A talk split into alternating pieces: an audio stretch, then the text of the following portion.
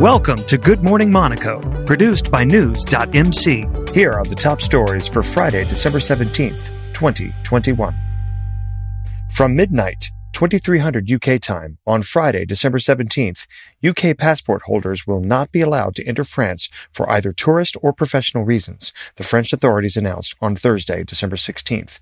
The ban will apply to both vaccinated and unvaccinated travelers.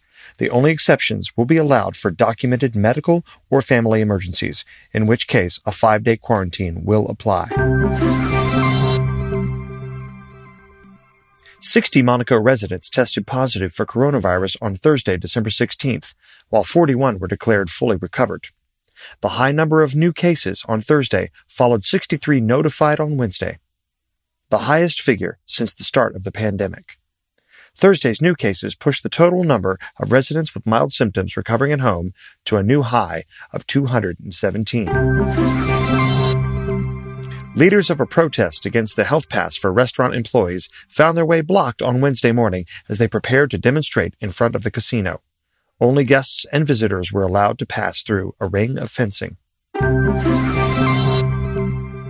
The shocking accident in Paris at the weekend that resulted in one death and 20 other cases of serious injuries was not the result of a technical fault in the Tesla involved, the U.S. company claims.